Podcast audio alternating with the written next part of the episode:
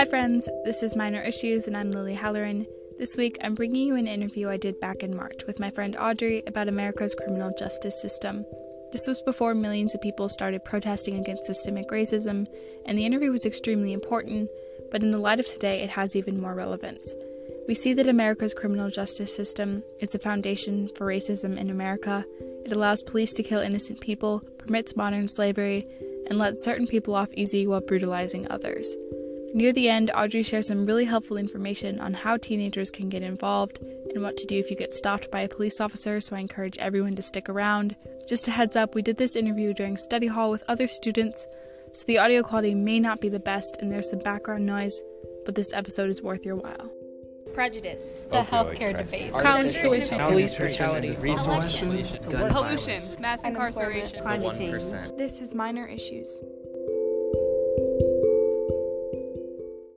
Audrey interned at the American Civil Liberties Union, or ACLU, in Missouri this year, processing complaints and concerns, many of which came from inmates or their families.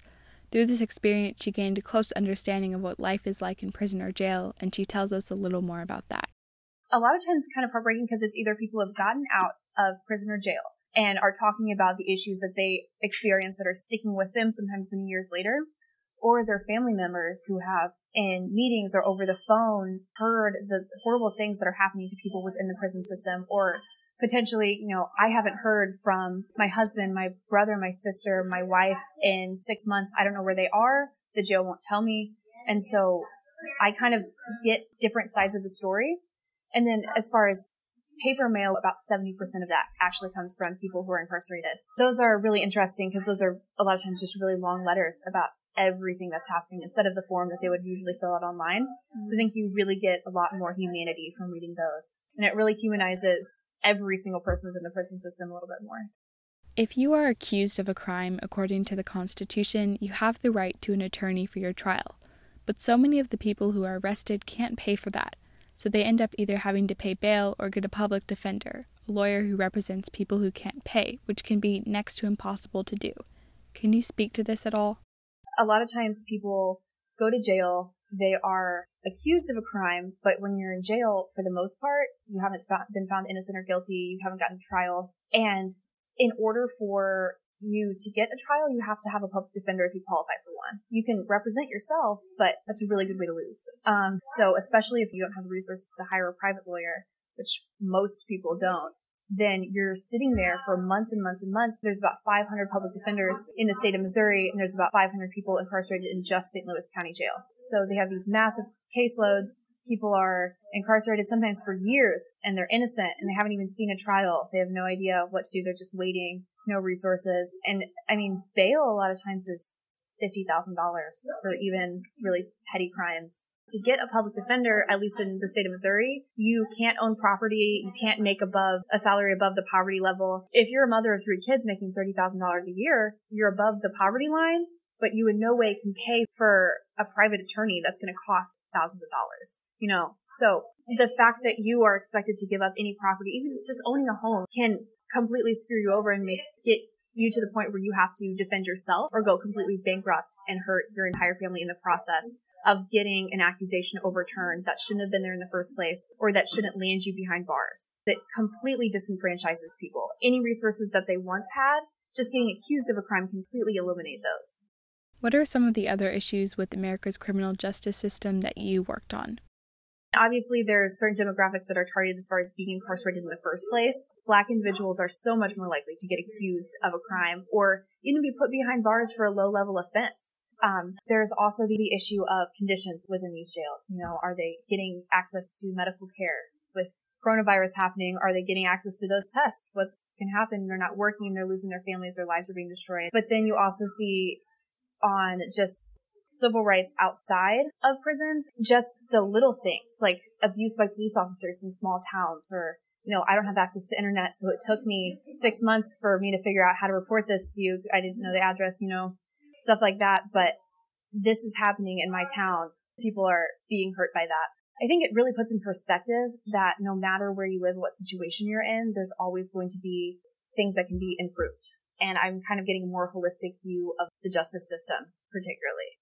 People end up completely disenfranchised when they're incarcerated. When you're sitting in jail and you don't, you didn't have money to begin with, a lot of indigent people who are homeless people end up in jail. If you don't have a family system, a support network, then you have absolutely no voice. You know, so even figuring out maybe I should call an organization like the Innocence Project like these, or even knowing that requires a level of privilege to be exposed to those type of avenues. How can we bring attention to and resolve these problems?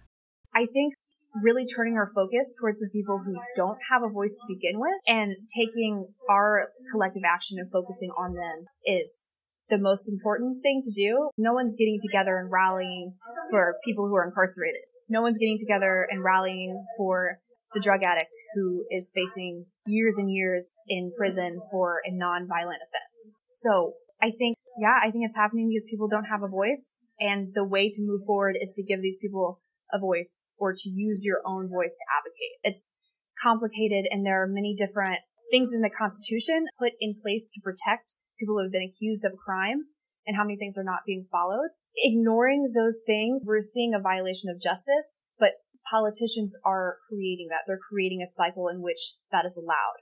You see sheriffs having complete autonomy over the justice system. You're seeing people completely left without any avenues because they're just sitting waiting for a public defender. We need to focus our policies on the root of the issue and have these tough conversations, even though we don't want to talk about should, should a mass murderer get the death penalty? We don't want to talk about those things because people want to focus on people who are outside, who aren't behind bars. It's difficult to defend someone who's committed a crime when you preach against crime, but those people have rights too. When we come back from break, how prison takes a toll on your mental health, when politics affects the system, and of course, how teenagers can get involved, with some helpful information on what to do if you get stopped by a police officer. Stay with us. Thanks for staying with us. Just to note, any revenue I may get from ads in the next few months will go directly to charitable organizations dedicated to ending racial injustices. Now back to the programming. There is one instance of the injustices of the system that really sticks with me. It's the case of Kalief Browder, a 16 year old who was arrested for supposedly stealing a backpack, which he insisted he never did. His family was not allowed to post bail, so he ended up in jail for three years, awaiting trial, two of which were in solitary confinement. When he was released, he was so devastated by his experience that he eventually committed suicide. For me, that's the most heartbreaking, and I think it really speaks to the effects of the system on the inmates mental health. So, what do you think about this? If you're in jail or prison for a crime you didn't commit, or even if you're in jail for a crime you did commit, the toll that takes alone, the feeling of no one advocating for you, of the system doing the opposite of what maybe you've believed all your life that it's supposed to, that takes a toll. But then getting out from behind bars and realizing now you don't have any resources, you spent all of your money on even just making phone calls to loved ones. I think that can be heartbreaking, but solitary confinement is an issue that I see a lot of just kind of reading complaints. You know, I haven't heard from so and so for months. I don't know what to do because a prison or jail can put you in solitary simply because they put you in solitary. There's a lot of times not really a reason for it. If your case is really public, we saw this with the Central Park Five. Oprah kind of coined the term calling them the exonerated five. Um, we see with them just having a very public case can put you behind bars, having a case that being convicted of a crime that people see as especially horrendous gets you in solitary confinement, but even pissing off a guard. And it's so frustrating because all of those issues are handled within the jails or prisons. They're handled internally. If they get a citation for fighting inside the jail, you can't see that. So being stuck in there, no one knows why you're in there. No one has any contact with you. And the conditions are pretty universally deplorable. I think that that would have just a terrible impact on your mental health. I watched Oprah's interview with the Exonerated Five, and you saw one of the gentlemen who had just been through that experience of sitting in prison for years for a crime he didn't commit just completely break down on national television because that sticks with you forever. You can't shake that. You can't shake being in prison with being in jail for, with no resources for years. Our system is failing people. It's failing people really hard. How do you think politics in America affects and influences the criminal justice system? As far as presidents go, there are some national policies that have been questionable, but a lot of criminal justice is just the state. So when the prosecutor knows the judge, knows the sheriff, knows the arresting police officer, when all of those people are interconnected, if you decide someone committed a crime, whether or not they actually did, it's extraordinarily easy to find them guilty. When the whole jury, when the whole town right. knows that person, that's it. So I think starting with valuing a human life, no matter what that human life did, you know, acknowledging the humanity of people is the first step. And then going deeper into that and seeing this is what the Constitution guarantees. These are what individual state constitutions guarantee.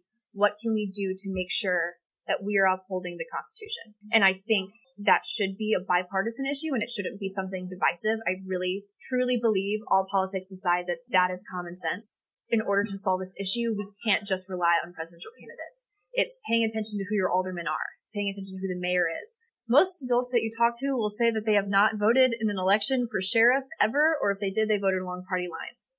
Those elections, your DA, those people are the elections we really need to pay attention to, especially on these issues. We saw Kamala Harris, her candidacy was pulled down by her record. You paid attention to Kamala, but this is happening in your own town. You know, there are people sitting in prison who probably shouldn't be. So I really feel like voting in local elections is the best way to solve the problem. But obviously, the presidential election is extremely important and has the ability to sway the policy of states. So it's a balance there. How can teenagers get involved? Young people have to get out and vote, but they also have to get out and educate themselves. Knowing that the ACLU filed a lawsuit isn't something your average young person knows, but it has the ability to affect their future and affect the future of people who they interact with on a daily basis. So, you know, there's a lot of reasons to get out to vote. And I really feel like as a whole, young people have gotten more attuned to that. But just paying attention, reading not just the headlines, but doing your own research and figuring out what are my rights and what can I do to move forward and help other people is really the most important thing. And that burden does partially fall on schools, but it really falls on the individual. Seeking out the opportunities to really get involved and be on the front lines in that fight is really important. Showing up, showing out, doing everything that you can to really get yourself involved is super important. And those opportunities aren't super hard to come by. If you're passionate about the, about an issue, making phone calls and sending emails, even just calling your state representative. I mean, like, you should support this. Please do this. And if enough people start calling, then that builds up. So just taking the little actions and not underestimating your own power. Young people are driving policy all over the world. Young people are showing up to state legislative hearings and testifying and saying, this is what I believe and this is why it is. And I think that's so powerful and it's not a difficult thing to do. One thing that I really wanted to mention as far as young people go is that the ACLU just put out this app about interactions with police officers. A lot of young people are really worried about the police and what's going to happen if I get pulled over, especially people of color. And there's there's knowing your rights, but police officer can decide not to follow your rights no matter what your education level is. So you can educate yourself on your rights, you can know that they have to renew my Miranda rights. They cannot search my car if I don't give them permission. They can come back with a warrant if it's really that deep. Um, they can't arrest you without a warrant. Knowing those things are important, but there's this app that basically allows you to record those interactions. And if there's something happening there that you believe is a violation, you can submit it directly to the ACLU national office so they can track all those things. So if there's a problem in a specific state, town, whatever, that's being monitored consistently. So I really think young people utilizing tools like that and finding more and creating more to help everyone have the same access. That's kind of an equalizing tool. It's not perfect, but it allows some enfranchisement to happen.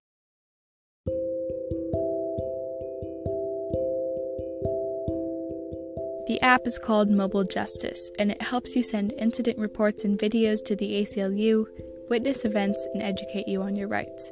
I encourage everyone to download it because I think it can be a very useful tool. I've added a link to the ACLU's webpage on this app in this episode's description.